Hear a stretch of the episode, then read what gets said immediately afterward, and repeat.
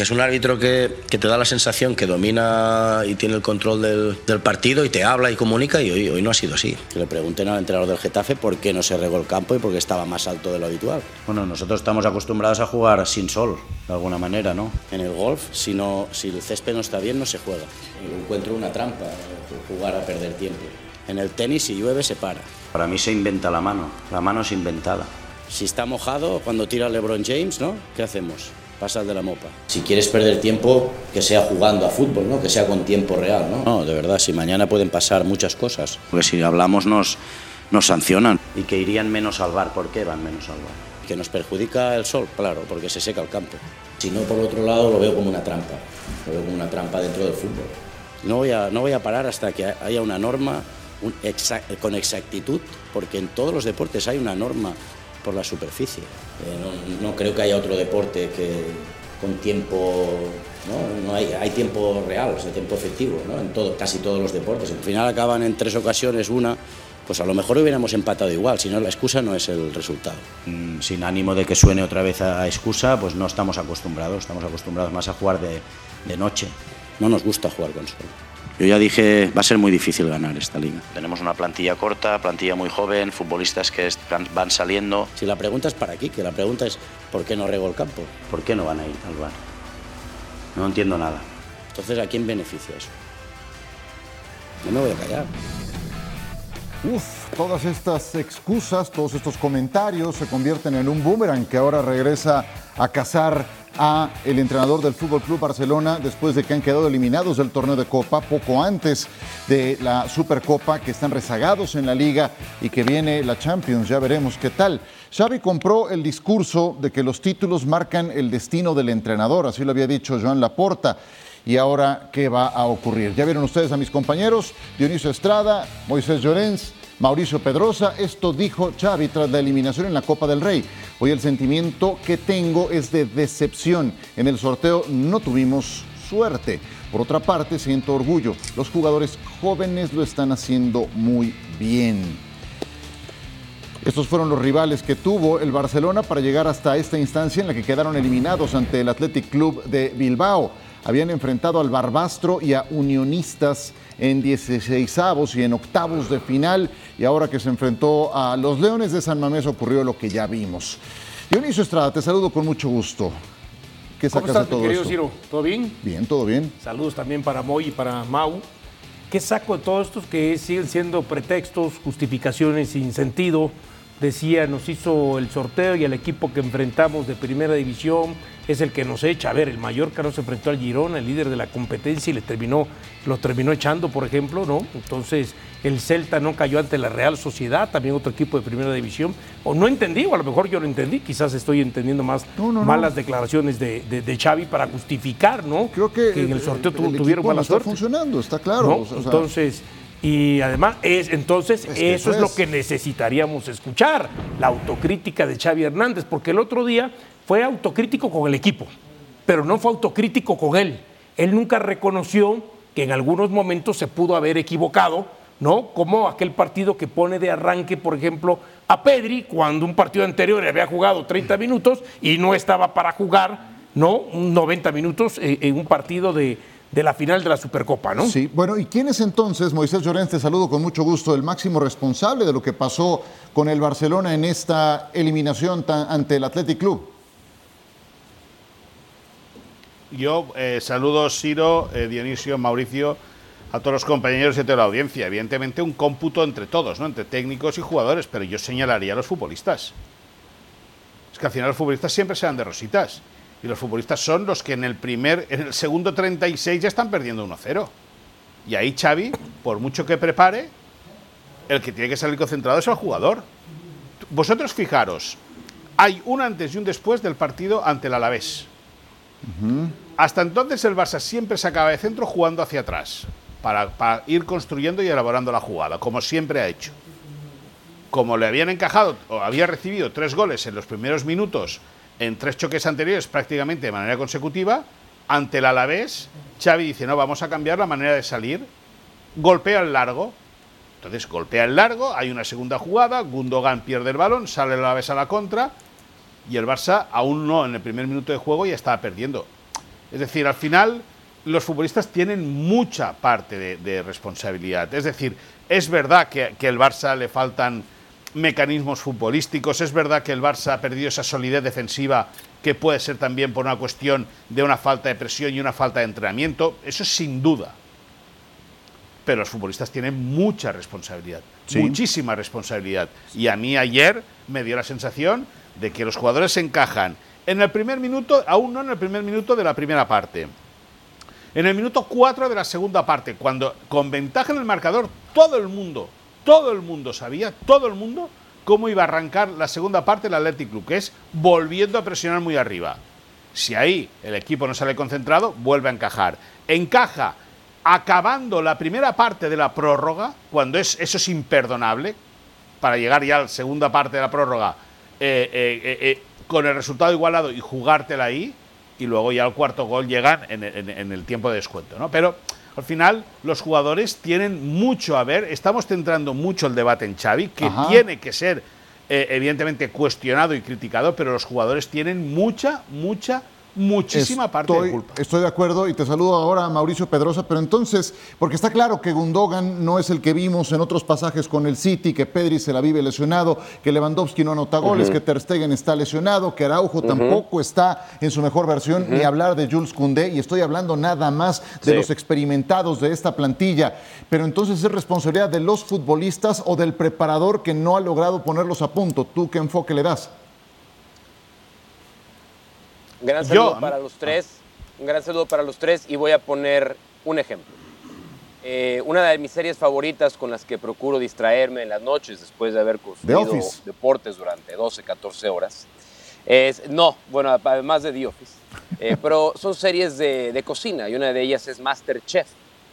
Y uno de los grandes retos de Masterchef es con ingredientes a veces feos, eh, desabridos, que no combinan hacer un gran platillo. Y el gran chef es el que independientemente de los ingredientes, te entrega un platillo suculento. Vamos a apuntar a los jugadores si quieren, pero los grandes entrenadores son los que saben lograr que su equipo no salga desconcentrado. Los grandes entrenadores son los que cuando un futbolista de élite, que a lo mejor no está rindiendo en su mejor nivel, que eso sea estrictamente pasajero y que después de uno o dos partidos recupere su nivel. El gran, gran, gran, gran entrenador es el que cuando las individualidades no están rindiendo al 100%, colectivamente encuentra respuestas. Xavi ha dado la impresión de no poder clasificar ni a la ronda o número uno de Masterchef, sería eliminado inmediatamente.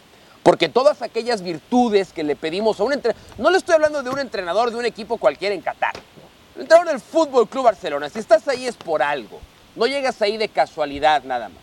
Ah, algunos tal vez, pero no Xavi, no Xavi. Y creo que Xavi ha caído en un déficit de dirección de campo peligrosísima. Ha caído en un déficit, de acuerdo a ciertos reportes, algunos incluso de ESPN, en donde futbolistas de peso específico en el vestuario dice, Oye, no estamos entrenando lo suficiente. Tenemos demasiados días de descanso. ¿Por qué no estamos entrenando mejor? ¿Esa también es culpa del futbolista? No. Esa es culpa del entrenador. Creo que todos teníamos una, una expectativa. acabo voy, acabo ya. Todos teníamos una expectativa altísima de Xavi, el entrenador, porque dijimos, por fin, vamos a tener la segunda versión de Pep Guardiola en el Barcelona. Ah, ese es el problema. Creo que también nosotros, nosotros acabamos poniéndonos una vara eh, innecesariamente alta para Xavi. Ese es, el, problema, Siro. Sí. Porque una cosa es jugar un partido en la sala de prensa y otra cosa es lo que muestras en el terreno de juego. Claro, si tú escuchas a Xavi en sala de prensa, escucha, deja, deja cualquiera cuando habla de fútbol, escuchar, escuchar hablar de Xavi, escuchar hablar a Xavi de fútbol es una delicia. Porque el pues yo escucho puras excusas. Pero casi no habla de fútbol, es el problema, ¿eh? No, no, no, no, no. El problema es que casi no habla de fútbol. Un Ese momento. es el problema. Habla poco. ya sabemos a quién tiene eh, manipulado en la sala de prensa, Xavi. Epa, no, ¿qué pasó? Un momento. El señor Moisés Llorens. No, no, un momento. Qué dura acusación. No, no, no, yo no. Yo, yo, no, yo no puedo asistir. Yo no puedo asistir a salas de prensa y me, y me parece muy feo y muy barrio bajero por tu parte que digas que yo estoy manipulado. O sea, te pido, te pido, por favor, Dionisio, que me pidas Se la puso aquí. Se la puso aquí, ah, se la puso Es muy feo. Se la puso y Te voy a decir y te voy a decir otra cosa, Dionisio. Al menos yo voy a la sala de prensa, cosa que tú no sabes ni dónde está la del América. ¿Ok? ¿Ok? ¿Te parece bien o no, no, te parece no me parece bien. dónde está no la me parece bien. Te estamos no sabes diciendo, dónde está la de la América, pero bueno, diciendo tres personajes. Te estamos diciendo tres personas. Me da igual. De que Xavi Hernández es pura excusa si tú dices que no. Que, hombre, ¿no? Y que además lo sensacional que habla en la sala de prensa. Pero ¿quién ha dicho? Pero, pero ¿quién ha dicho que, que yo no. ¿Cuándo he dicho yo que Xavi no pone excusas? ¿Cuándo lo he dicho yo? Bueno, cuando lo he dicho yo. entraste en defensa a lo mejor, A lo mejor estás trabajando en TVN tú, ¿eh? A lo mejor te crees que estás en ESPN y tienes la cabeza en TVN, ¿eh? A lo mejor, digo yo, ¿eh? No lo sé. A, ver, Moisés, eh, permíteme. A lo mejor estás en Televisa. no lo sé. A ver, Moisés, permíteme hacerte una pregunta, porque tú, tú conoces muy bien a Xavi y, lo he escuchado también hablar en otras oportunidades cuando los resultados son otros de fútbol y efectivamente hay sustancia, efectivamente eh, eh, encuentras otro discurso cuando lo enfocamos estrictamente a la parte deportiva. Eh, sin embargo, cuando no se dan los resultados es que entonces caemos en esa dinámica de demasiadas excusas. Eh, yo, escuchándolo en la rueda de prensa de ayer, escuché demasiadas alusiones de Xavi a su eventual salida. Hoy es el comienzo de algo grande, refiriéndose a los jóvenes. Esté o no esté yo. ¿Entendiste lo mismo que yo cuando lo escuché? O sea, está, está como que perfilando una eventual salida, Xavi. ¿Qué pasa ahí? Bueno, es que yo estoy, yo, a ver, yo, yo estoy, estoy convencido y no lo he hablado con él. Yo no lo he hablado esto con él, esto que voy a decir, yo no lo he hablado con él, por lo tanto es pura intuición. Pero yo creo que si el Barça no gana nada a final de temporada, que es muy posible que el Barça no gane nada a final de temporada, sería una gran sorpresa que el Barça ganase algo a final de temporada. Sería un milagro. está la liga y teniendo en cuenta el, camino el camino de la Champions, yo creo que Xavi Hernández por sí, por sí mismo, yo no descartaría que a 30 de junio dejase el Barça. Yo, habiendo renovado el contrato en diciembre, ¿eh? yo, yo no lo descartaría. Es, ese escenario no lo descartaría. Ahora, ¿puedo, hacer una pregunta rápida? Una, cosa, Mauri, Mauri, una cosa, una cosa. Y cuando digo, cuando digo que Xavi habla de, que da gusto escuchar a Xavi hablar de fútbol, no lo digo en la sala de prensa. Porque es verdad que la sala de prensa la ha utilizado para lanzar mensajes de excusa o para lanzar mensajes. Eh, eh, si Xavi se centrase a hablar de fútbol en la sala de prensa, sería eh, un técnico completamente diferente y un técnico, yo creo que muy querido. ¿Qué pasa? Dos cosas. Primera, a Xavi en Madrid, el altavoz mediático madridista lo tienen cruzado, cruzadísimo, por el tema del nacionalismo catalán y por el daño que les hizo cuando era futbolista. Uno. Y dos, cuando digo que da gusto escuchar a Xavi hablar de fútbol es, yo no sé si vosotros en Twitter seguís una cuenta que es eh, eh, que los entrenadores ponen voz a los sistemas. The Voice, eh, The Coach ah, Voice. Sí, sí, sí, The Coach's Voice. The Coach's Voice. Pues ahí tú escuchas hablar a Xavi de fútbol. Sí, pero, a ver, y es magnífico. A ver, pero es que a donde quiero llegar yo es a esto. Porque una cosa es hablar bien de fútbol, es una de las virtudes que debe tener un director técnico. Una de muchas otras que debe de tener. ¿Qué más debe tener? Debe entender y gestionar las emociones del vestuario. Debe ser capaz de futbolistas con mucha personalidad, peso específico, hacerlos integrarse una dinámica con otro sector, otra parte del vestuario, de futbolistas muy jóvenes. Es decir, hablar bien de fútbol sí es, es, a ver, lo primero que hay que saber es saber de fútbol, lo cual todos damos además por descontado. Nadie dice que Xavi no sepa de fútbol, todo lo contrario sabe y ya dejó de saber más fútbol que cualquiera de nosotros cuatro aquí reunidos. Pero insisto que esa es solamente una de las virtudes. ¿Y por qué regreso a esto? Porque dentro también de las virtudes de un entrenador, más de un equipo como el Barcelona, es saber cómo dirigirte, comportarte delante de un micrófono. Ahí sí creo que Xavi ha mostrado una inmadurez desde la, desde la jerarquía de un director técnico alarmante, preocupante. No le ha sabido dar la vuelta. La única, no es una opinión, la prueba son los videos que mostramos para arrancar el programa. Pero tú dijiste algo que a mí me resultó muy interesante y me intrigó, porque dijiste, Xavi, si esto avanza como pinta que va a avanzar, dejará de ser el técnico del Barcelona. No, no, no, no, no, Yo, yo, no he dicho que dejará, digo que yo no descarto. que yo no, lo descarto. Ok, no descartes, pero lo que me intriga es saber, no descartas en el sentido de que Xavi ya no quiera seguir, se haya fastidiado, o porque simplemente van a bajar a decirle, usted no puede seguir porque no, no, no, no, Yo, yo, no sé si a lo que voy es, no sé si también ya hay algo de fastidio por parte de Xavi adentro de ese club. Ahora vamos contigo, Moisés. Déjame ir cerrando el tema. Quiero caer aquí a piso.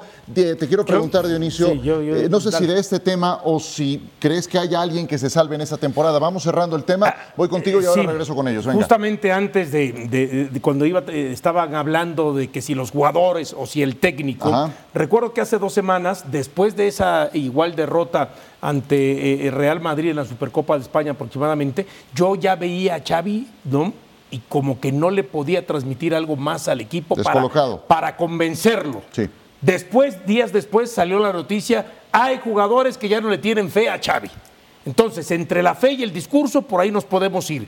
Y sí pienso que a Xavi se le están agotando los recursos para poder convencer al jugador. Y agrego otra cosa, mencionabas el tema de algunos jugadores que estaban en mal nivel y mencionaste sobre todo el sector defensivo, pero a Gundogan no lo ha podido rescatar. Por Gundogan empezó bien. Di una lista. De... Sí, Lewandowski no lo ha podido rescatar tampoco. De ocho goles. Y, exactamente. Pero ojo, Dionisio. Y, eh, termino nada más rápido. Y si a eso agregamos, a mí me da la impresión que a donde Xavi se le empieza a descomponer el equipo y como que no lo, no lo hemos dado esa importancia es justamente cuando pierde el clásico ante el Real Madrid en la liga, que lo ganamos 1 a 0 con buenos 70 minutos y en los últimos 20 se la descompuso y lo perdió 2 a 1. A partir de ahí ya Barcelona no volvió a ser igual. Dale, Moisés, vamos cerrando. No, yo para acabar, yo en, relación a lo de Gundogan, yo creo que, el futbolista eh, turco-alemán eh, lo está dando todo. Yo creo que fue el primero que puso en alerta de que algo, algo raro estaba sucediendo después del clásico, cuando eh, aprovechando su, su experiencia y poniendo color a una situación muy gris, ya advirtió de que había actitudes que no le gustaban y yo creo que ese fue el, primer, el, primer eh, la primera alerta que sale desde el vestuario. Y dicho esto, es verdad que dicen que Xavi no ha encontrado la mejor versión de Gundogan, también es cierto, pero es que Gundogan ha jugado muy pocos partidos con los mejores. Apenas ha sido alineado con Frenkie de Jong y con Pedri. Y al final, los buenos se hacen más buenos. Y el Barça ante el Betis jugó un buen partido con Gundogan, Pedri y Frenkie de Jong en el centro del campo. Y ayer en Bilbao tiene momentos buenos o muy buenos de fútbol con Gundogan, Pedri y Frenkie de Jong en el campo. Por lo tanto, hay que verlo todo, hay que analizarlo todo en perspectiva. Sí que es verdad que jugadores que han ido desapareciendo. Cundé, antes de lesionarse la rodilla, era un futbolista. Después de esa lesión, pues, pues la verdad es que se ha, se, ha, eh, eh, se, ha venido abajo, nunca ha sido el mismo jugador. Christensen no tiene la chispa del curso anterior. Eh, hay muchos jugadores. puede ser línea por línea. El propio Lewandowski, que arranca, arranca muy bien su andadura como futbolista del Barça, Robert Lewandowski, pero antes del Mundial se le apaga la bombilla y ya no se ha vuelto a encender la bombilla. Y, y es más, os voy a decir, es que Xavi Hernández a lo mejor apostaría más por Mark Guiu y por Vitor Roque antes que por Robert Lewandowski. Mm. Pues imagínate, por lo tanto, los jóvenes... Eh, al final el técnico lo tiene muy claro. Por eso apuesta tanto por la gente joven. Pues sí, ahora resulta que los jóvenes son los que tienen que estar tirando de la carreta y no las vacas sagradas. Eso ¿Para me qué parece tanta también, palanca entonces en Eso me parece también una, una situación extraña, ¿no? El rendimiento de la temporada, ahí lo vemos y cerramos contigo, Mauricio Pedrosa, porque además, para colmo de males, eh, eh, Valde, la lesión que se trajo en la pierna derecha, todo apunta que lo va a mantener un mes de baja y se estaría perdiendo la ida contra el Napoli en la Champions. no, a ver, a ver, dale. Ojo, no, no, no. Ciro, Ciro, ojo que Alejandro Valde va a ser operado, ¿eh? Por eso. Se ha desgarrado el bíceps femoral y se va a perder lo que resta de temporada. Ah, vaya. Muy bien. ojo con esa información. Pues peor todavía. Alejandro Valde posiblemente tenga que viajar hasta Finlandia para ser operado de la misma lesión que sufrió en su día Usman Dembélé, de la misma lesión que ha sufrido también Ángel Alarcón, que es un canterano de mucha proyección en el Barça y Alejandro Valde posiblemente haya dicho adiós ya al resto de la temporada. Veremos si tiene opciones de llegar a la Eurocopa. Peor todavía, qué bueno que de primera mano nos lo informas. Eh, por último, Mauricio, ¿hay alguien que se salve esta temporada en el Barcelona? Eh, no, eh, es decir, no creo que dentro de todo lo que hemos analizado empecemos a tirar una frase de sí, es que este es otro gran problema del Barcelona, pero es que este jugador se ha destacado y lo ha hecho fabuloso. No, pero también es consecuencia de, porque al final del día este es un deporte colectivo. Acá funcionas también como te hace ver el equipo. Mencionaba hace un momento, no es la mejor versión de Gundogan, comparada a las que vimos en el City. Claro, lo que pasa es que en el City Gundogan era asociado con Roddy, Kevin De Bruyne, Bernardo Silva, Phil Foden y la última temporada con Erling Haaland y Jack Grealish. Talento que no tiene el Barcelona, ¿no? Entonces también hay que tomar eso en cuenta. No creo que nadie se haya destacado, es natural en un deporte colectivo y también es natural cuando el entrenador busca respuestas. Yo ahí sí, dentro de todas las críticas que hemos hecho, por lo menos le reconozco a Xavi que le ha revuelto, le ha movido. Hay entrenadores necios, tercos, que ah, pues yo juego así con este cuate. Oiga, no está funcionando, no importa. Xavi no. Xavi ha intentado moverle y ha intentado encontrar soluciones, pero desafortunadamente no las ha encontrado al nivel de que para mí no hay un futbolista que se haya destacado para decir, bueno, pero este nombre por lo menos se salva. Sí, y yo le voy a aventar también una puya porque ya hablamos de jugadores y de cuerpo técnico al presidente. Señor Laporta, que se aventó el hit de decir hace unos días que la competencia está adulterada, que así va a ser muy difícil ganar la liga. Por favor, más ¿qué pretextos y más justificaciones. Eso me pareció atroz de parte de alguien con la investidura del presidente del Fútbol Club Barcelona. Le toca también su raspón a Joan Laporta, que ha sabido, que no ha sabido manejar eh, este momento de crisis que atraviesa el equipo. Bueno, cerramos al Fútbol Club Barcelona, que se queda eliminado. Prácticamente ni hablamos del Athletic Club de Bilbao, que fue el que avanzó, un equipo que ganó con autoridad. Y también ganó el Atlético de Madrid. Van a ver la forma, cómo avanzó ante el Sevilla. Polémica al final en tiempo agregado.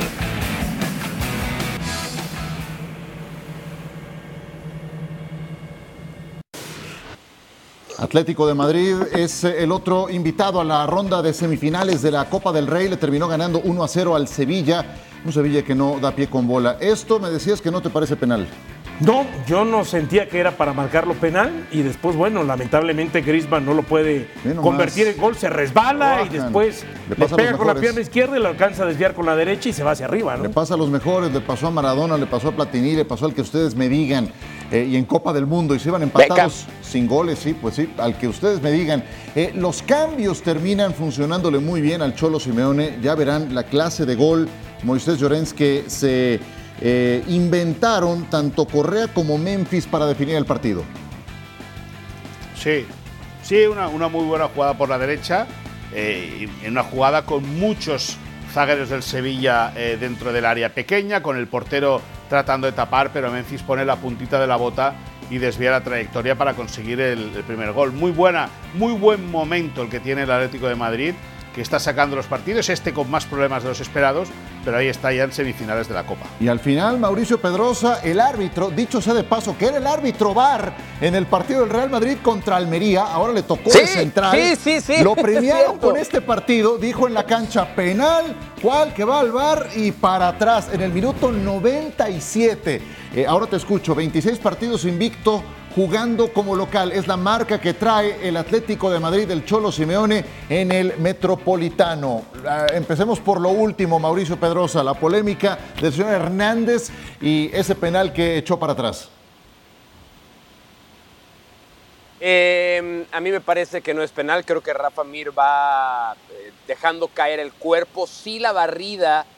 A ver, partamos de esto, no todos los contactos son falta, no todos los contactos, sí hay contacto, pero creo que lo que se aprecia en la repetición es Amir dejando caer el cuerpo simultáneamente a la barrida, es decir, la barrida no le provoca la caída. Y si esa fue la apreciación entonces de los árbitros para decretar que no fue penal, me parece que está bien sancionado. Obviamente el contexto no ayuda por lo que hemos vivido recientemente, por cómo la credibilidad del arbitraje del VAR en el fútbol español ha caído dramáticamente, si es que algún día estuvo arriba, ¿no? Pero, pero sí, para mí no fue penal esa jugada. Creo que al final del día estuvo bien sancionada. yo lo que digo es, si marcaste penal del Atlético de Madrid, que yo digo que no era penal, y también comparto, no era penal este el Sevilla, pero si ya marcaste uno que no era penal... ¿Qué vas a decir? A ver. No, no, lo que voy a decir es que tenía, tenía, los mismos elementos para marcar penal que lo que eh, marcó en la primera mitad. No, o sea, Dionisio, pero, pero, pero una compensación es un doble no, error. No, no, pero a ver, si no, no puedes equivocarte dos veces. Está bien, pero si no aquí lo que suena es que a lo mejor hay manita a favor del Atlético de Madrid. Al final de cuentas. O sea, o eres congruente. ¿A qué me refiero? no es que te equivoques dos veces. Sino que entonces sé congruente con el criterio por el cual sí marcaste uno que no era en el primer tiempo. Pero entonces equivocarte dos veces, marcando. Pero eres congruente. No, por Dios. Hay, una congruencia, hay una congruencia en el no, eh, eh, en su criterio. O sea, hay una congruencia en su criterio. dos veces no lo veo así. Hay una congruencia en su criterio. ¿Ganó el que mejor lo hizo? A ver, te Sí, eso sí, el que mejor lo hizo, el que más lo buscó, el que intentó eh, más, el que se acercó más a la, a la otra portería y el que tuvo más fútbol. Moisés Llorens, Antoine Grisman, falla un penal, digo, le ha, pasado, le ha, pasado, a todos, te escucho, pero le ocurre hoy que llegó a 371 partidos y también supera en esa categoría Luis Aragonés. Dale, muy. No, eh, eh, sí, bueno, eh, al final el, el, que chuta es el que lo falla, o el que lo puede fallar. Los que están viéndolo, lo único que puede hacer es lamentarse. Antoine Grisman, bueno, tuvo la mala suerte de resbalarse y de no poder invocar ese balón. Eh, eh, la temporada de Griezmann está siendo espectacular y aunque el Atlético de Madrid hubiese quedado eliminado pese a él haber fallado ese penalti, eh, a mi modo de entender no tendría ningún tipo de responsabilidad porque le está dando muchísimo Antoine Griezmann al Atlético de Madrid o el Cholo Simeone está sacando de nuevo una gran versión de Antoine Griezmann que tuvo dos años que parecía un fantasma en Barcelona y que ha recuperado la ilusión por jugar al fútbol de nuevo en el Club Atlético de Madrid. y en relación a la jugada de penalti, yo habría pitado penalti. Yo cuando la he visto repetida, yo creía que iba a pitar penalti. Es más, yo creía que lo que iba a analizar era si había sido dentro o fuera. Si la jugada, la acción comenzaba fuera, dentro o fuera del área. Y la acción arranca sobre la línea. Por lo tanto, yo estaba convencido de que iba a pitar penalti. o sea, a favor del Sevilla, dices, eh, Hernández Hernández desde el bar le sí, sí, el segundo, el segundo, Dionisio. El, el, penalti, el penalti a favor, del, a favor del Sevilla. Yo creía que lo iba creía, que lo iba a pitar. Y de nuevo Hernández Hernández, el que estuvo en la sala bar ante la Almería, que hoy ha estado en la sala bar en el Wanda Metropolitano, pues ha decidido avisar al árbitro principal y cambiar el criterio. No sé si registraron una jugada al minuto 52, ahora que hablábamos de Antoine Grisman, donde estuvo a punto de anotar un golazo un pase que le pone De Paul, él está dentro del área cargado al lado derecho del ataque del Atlético de Madrid y se tira una entre medio chilena, tijera, de espaldas obviamente a la portería, la puntea y cae muy cerca del ángulo. Sí, Estuvo a punto de ser un golazo, me parece un futbolista exquisito y coincido con lo que dice Moisés Llorens, la campaña que está teniendo Griezmann, me cuesta mucho trabajo encontrar a otro futbolista en la liga que lo esté haciendo también como el futbolista francés. ¿Ibas a decir algo, Mauricio, adelante?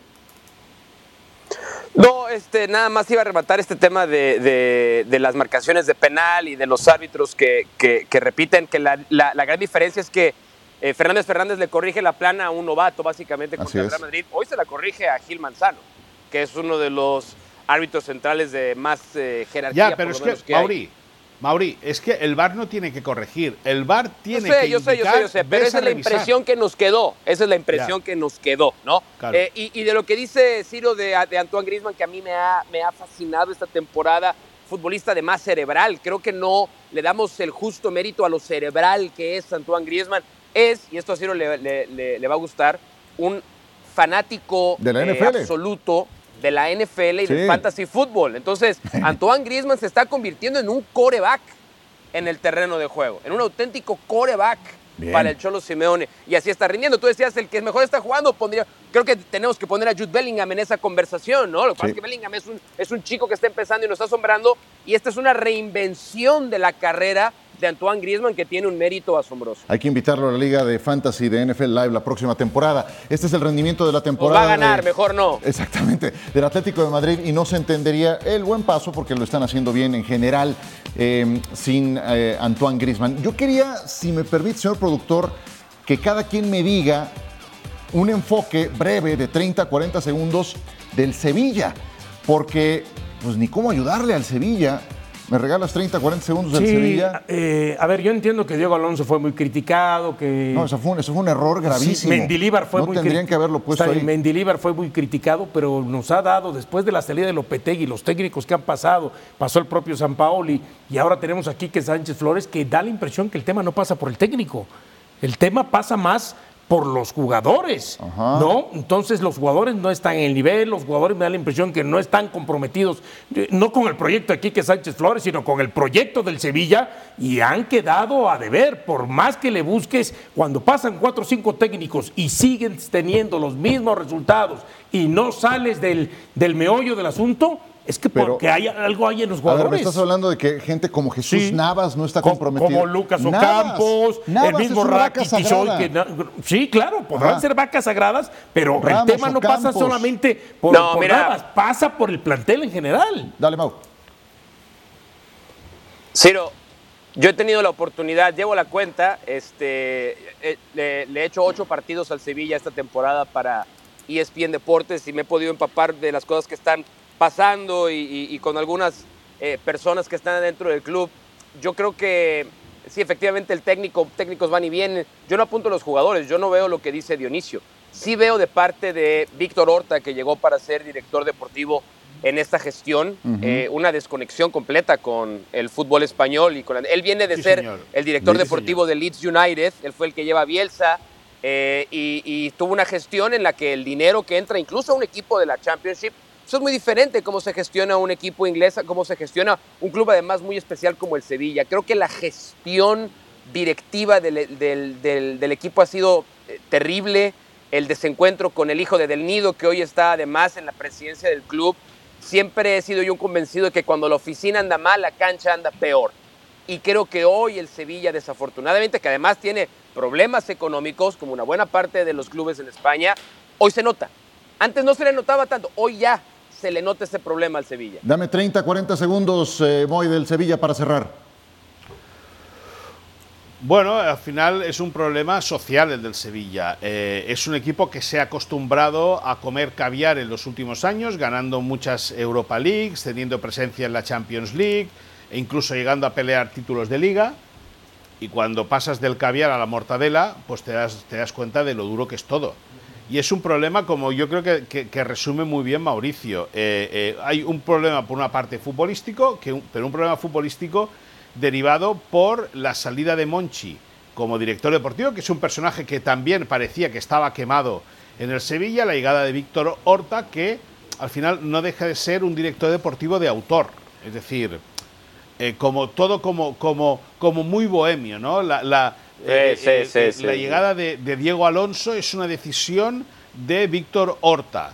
Eh, y Gaby Ruiz, que es la mano derecha, por cierto, Gaby Ruiz, que fue compañero nuestro en ESPN durante muchos años. Sí, claro. luego, la llegada de Sergio Ramos el último día del mercado de fichajes es una cosa de la, de la, de la directiva. al final, eh, Mendilíbar, que está de técnico, no quería a Ramos y encontraba que lo que le estaba trayendo Víctor Horta no le convencía. A los siete partidos se cargan a Mendilíbar. Cuando entras en esa vorágine y entras en esa dinámica tan negativa y, vienes a estar en lo más alto de todo, el trompazo es muy grande y es lo que le está pasando. Al final Sevilla se está encontrando en su realidad y ojo que esa realidad puede ser eh, eh, eh, Un, un, tsunami que no se lo lleve por delante y que no lo haga bajar a segunda división. Sí, sí, sí. Lo peor puede no haberle ocurrido todavía al Sevilla.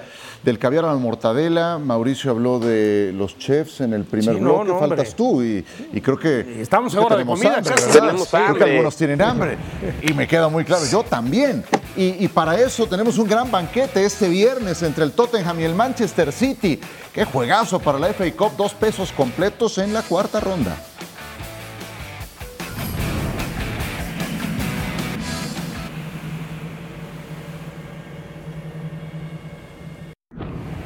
Antes de la FA Cup, el diario Bill publica que Mbappé ha elegido al Real Madrid. ¿Lo tomamos en serio o no, Moisés Llorens? Bueno, eh, eh, el Bild es un diario muy sensacionalista, eh, que tiene buena información, pero yo me fío más de la que dicen Rodrigo Fáez y Julian Laures, nuestros compañeros en, en FC, los cuales explican hoy en, una exclusiva propia de ellos que el jugador y el entorno futbolista ya manejan ofertas del Real Madrid y del Paris Saint Germain, que no hay un deadline definido, que no hay una fecha concreta de, para decidirse, pero que el jugador ya mueve ofertas del Madrid y del Paris Saint Germain para renovar. Muy bien, ahora me platicas de Mohamed Salah brevemente, Mauricio Pedrosa, Ricardo Gareca es nuevo entrenador de Chile en eh, seis partidos lleva cinco puntos. Cinco puntos. ¿Los va a rescatar? Este, sí puede rescatarlo porque bueno, ahí están en el sexto lugar Brasil con siete y después el que le sigue es ocho, entonces hay posibilidades. Ahora el problema pasa con el equipo que cuenta, con el plantel que, cuenta, con el talento que cuenta. Una selección chilena que le está costando mucho lo que es el cambio generacional y partiendo desde ahí, pues es el riesgo. Mohamed Salah regresaría con su selección solo si llega a la final de la Copa Africana de Naciones. ¿Lo ves viable, Mauricio? No, Egipto batalló para poder meterse a la siguiente ronda, va contra, el, contra la República Democrática del Congo. Acá la preocupación obviamente pasa por lo que vea el Liverpool, es decir, en esas fechas tienen partidos por lo menos programados por ahora de Premier contra Chelsea y Arsenal. Serían partidos que se perdería si es que llegan hasta esa instancia, porque la final de la Copa Africana es el 11 de febrero. Regresaría hasta el 17 de febrero para enfrentar a Brentford. Y es una lesión muscular, además. Ya sabemos que esas no tienen palabras, no, es no tiene palabra, no es un jovencito. Mozala tampoco. Tienen que llevarlo con tiento porque para que el Liverpool dé un salto al siguiente nivel en sus aspiraciones necesitan de su crack y en un mes ya juegan su primera final. Eh, vamos a la FA Cup porque para este viernes tendremos al Tottenham Hotspur contra el Manchester City. Aquí es eh, un eh, duelo de pesos completos que llega anticipadamente. Postecoglou tiene un gran reto de eliminar a un gran favorito muy temprano. Esto es a partido único y la ventaja es que el partido será en Tottenham Stadium. ¿Tú qué dices, Dionisio? Por un boleto a los octavos de final, ¿ves viable que el Tottenham le tosa al campeón vigente de esta competencia? Mira, lo más fácil sería decir, no, está robado para el Manchester City, pero no es así. Por lo menos los últimos cinco enfrentamientos en liga son tres victorias para el Tottenham, solamente una victoria para el Manchester City y un empate. Es decir, esto no es obra de la casualidad, hay una tendencia ahí, hay una tendencia de que por alguna razón este Tottenham en épocas actuales al Manchester City se le ha indigestado más de la cuenta. Y en un partido a 90 minutos cualquier cosa puede pasar. Sí, refieres un empate y es precisamente, Mauricio, el enfrentamiento más reciente entre estos dos. Principios de diciembre, 3 a 3, un juego que se eh, definió en el último minuto con el empate que logra el conjunto del Tottenham. ¿Qué habrán aprendido Guardiola, Postecoglu de este que fue su primer enfrentamiento directo? Curiosamente, es una gran pregunta porque ese fue un bache en una muy buena trayectoria que tenía el Manchester City, pero para Tottenham fue la única victoria que tuvo en una racha de cinco partidos, eh, el, único empate que pudo sacar una racha de cinco partidos. Venía, venía de perder el, Tottenham consecutivamente y va y saca el empate. Eh, creo que lo que se puede aprender de este juego es que el City defendió muy mal. Muy, muy mal ese partido. Si hay un futbolista que vacuna generalmente al Manchester City, ese es Hyun Min Son, lo hace con regularidad, pero ya sabemos las condiciones actuales y cómo algunos equipos pierden jugadores por circunstancias de selección nacional. Y a mí no se me olvida esto, Ciro, cuando gana todo el City la temporada pasada, le preguntan a Pep Guardiola, ¿qué te queda por hacer al frente del City? Y dijo, hacer un gol en cancha de Spurs. Desde que Spurs inauguró su nueva cancha, el City no nada más no ha ganado, no le ha sido capaz de hacer ni un solo gol a Tottenham en su nuevo estadio. ¿Qué tal cuando Mauricio Pedrosa dice, cuando el Manchester City lo ganó todo la última temporada? no mentí. No, no, está bien, no, no pero, mentí. Pero, no mentí. Te, sales de la pantalla, te, te sales del tiro de la, de la pantalla. Te, hago una pregunta, mi querido Moisés Llorens. Eh, ya, ya refería Mauricio que la forma del City el 3 de diciembre, cuando se enfrentó al, al Tottenham, era una, y la actual. ¿Cómo es la actual? En sus últimos 10 partidos, ha ganado 8, un empate y una derrota. Hace casi dos meses de su última derrota. Sí. ¿Ya despertó el gigante? Bueno, ha levantado bien, ¿eh? Ha levantado bien. Eh, parecía en ese momento que el City decía adiós prácticamente a la Premier League y está eh, metido en la, en la, zona alta de la clasificación. Y lógicamente la CAP, eh, los torneos de Copa sabemos cómo son y son traicioneros. Eh, y más jugando contra, contra un, rival de, una entidad tremenda como es la del Tottenham Hotspur. Es verdad también que el Manchester City ha preparado este partido en Oriente Medio, ha estado en Dubái, ha estado eh, perdón, los Emiratos durante toda esta semana han tenido cinco, cinco, jornadas de intenso trabajo. Pep Guardiola ha querido preparar allí eh, el, por temas comerciales, pero ha aprovechado para poder eh, preparar bien el partido, por lo que nos cuentan. Y bueno, yo creo que lo único que nos queda es agarrar una buena lata de refresco, agarrar un buen bote de palomitas, Qué aburrido. ESPN y Hazle como Javier Aguirre.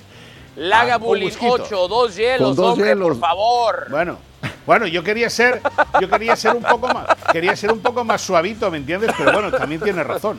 Sí, y tú sí tienes la opción de después del partido ir a dormir.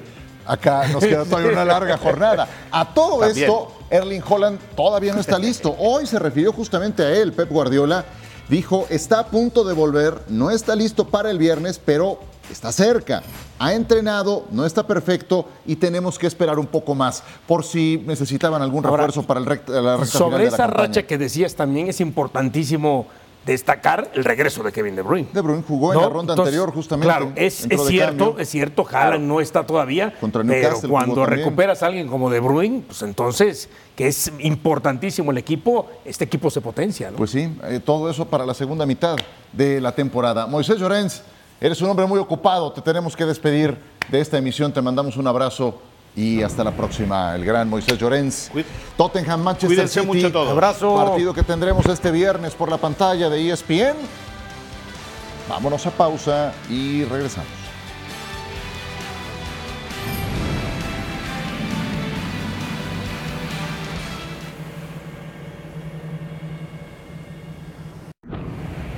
¿Cómo han sido estas horas? ¿Cómo te has sentido? De locos. De regresar a México. De locos, de locos. La verdad que todavía eh, creo que no me cae el 20 del todo, ¿no? del cambio tan grande que ha dado mi carrera, mi vida. Pero muy feliz, muy feliz por todo esto, ¿no? Al final creo que necesitaba eh, para seguir jugando necesitaba como este cambio, ¿no? algo nuevo, algo ilusionante, un nuevo vestidor, nuevos compañeros, nuevo, nueva ciudad. ¿En algún momento dado te dolió decir no regresé al Atlas? Te mentiría si te digo que no, o sea, claro que sí, es el club que, me, que siempre soñé con, con regresar. Este, es verdad que tampoco tenían la obligación de, de abrirme las puertas ni, ni de ni de apostar un regreso, ¿no? Ellos tienen otra filosofía de trabajo y es totalmente entendible y válida, ¿no? Les ha funcionado, ¿no? Les ha ido muy bien y obviamente que, me hubiera gustado sentir ese cariño que me demostró Jesús, que me demostró Grupo Pachuca y León, de parte de, la, la, que yo considero mi casa, ¿no? Considero la, pues el equipo que me, que me ayudó a ser quien soy a día de hoy, ¿no? Hoy que se oficializa también el regreso de Javier Hernández, pues ¿cómo te deja esa noticia, Andrés? Súper feliz que regrese también, aparte regresa él a su equipo que lo formó, al, al, equipo de sus amores, y que es otra persona y otro jugador que ha hecho una carrera espectacular y que va a aportar muchísimo tanto a la liga como, como a su equipo, ¿no? Y seguramente va a aportar muchísimo a todo en esos sentidos. Andrés Guardado en entrevista con León Lecanda, Guardado está para jugar ya mismo y a Hernández le faltan todavía algunas semanas. Esta es la agenda para el fin de semana, destacando lo de Raúl Alonso Jiménez. El Fulham se quedó en el camino en la semifinal de la Copa de la Liga y ahora le toca enfrentarse al Newcastle. Sí, ante Liverpool y otro, eh, ante este Newcastle que, bueno, ha tenido también una etapa para el olvido, una temporada para el olvido después de que le han invertido. Yo creo que hay que seguir muy de cerca a Jiménez, al otro Jiménez, que no anotó en la Copa, pero que metió su equipo a la siguiente ronda y el tema también de Chucky César Montes. Chucky Lozano y César, César Montes está su equipo en el último lugar de la tabla. Pero ver eh, si efectivamente puede o no puede. Y él está lesionado. ¿Quién? Mauricio. César Montes está lesionado. Lleva, lleva, parado, lleva parado un rato César Montes que no, que no ha podido jugar. Eh, iba yo a recalcar algo de Raúl Jiménez que creo que también era importante decir. Eh, Raúl Jiménez está regresando a un gran nivel. ¿eh? Yo sé que no anota el mismo ritmo de como lo hizo en Wolves, pero el regreso esta temporada de Raúl Jiménez ha sido, la verdad, primero muy satisfactorio por su salud, pero después muy útil para la selección mexicana. Cinco goles, es el líder anotador en la Premier con el conjunto del Fulham y ahora que ya cortó la sequía y que está en mejor ritmo, eh, aquí nos decían que alguien, alguien, no sé quién fue de nuestros compañeros, pronosticó, era Richard Méndez, pronosticó que iba a llegar al doble dígito de goles anotados. Ojalá así sea. No, y va a buen paso, eh, al final de cuentas. Abrosa pausa.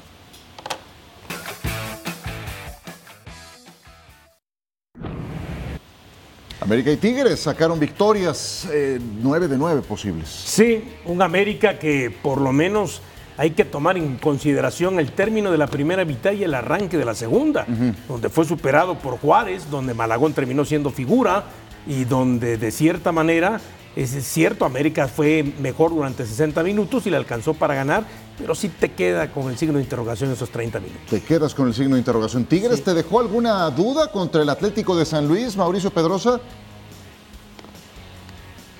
Eh, no, Siento que no le marcaron un penal a favor del Atlético de San Luis para mí muy claro. Cuando se acaba el primer tiempo con la ventaja, eso pudo haber marcado el resto del partido, pero eh, sabemos que es América, que es Tigres. Ojo al empate de Rayados en casa contra Querétaro. Esa fue la gran decepción de la jornada de ayer. Yo, yo, no veo movimiento del brazo cuando te pega la pelota, más allá de la potencia que llevaba, que yo creo que era suficiente como para pegarle y mover el brazo hacia atrás. Entonces yo no veo penal. Clarísimo. Eh, hurto al San Luis. Lo cierto es que el San Luis tuvo todo para ponerse 2 a 0 en el marcador en el primer tiempo. Sí, claro. Y después les terminaron perdona, pierde. Claro, y qué golazo de Córdoba. Otro golazo de Córdoba en esta temporada. Mauricio, un abrazo. Muchas gracias, Dionisio. Gracias, Ciro. Pórtate, Saludos, Mau. Pórtate como bien puedas. Adiós, amigos. Venga, bye. No pidas milagros, Ciro. Hasta mañana.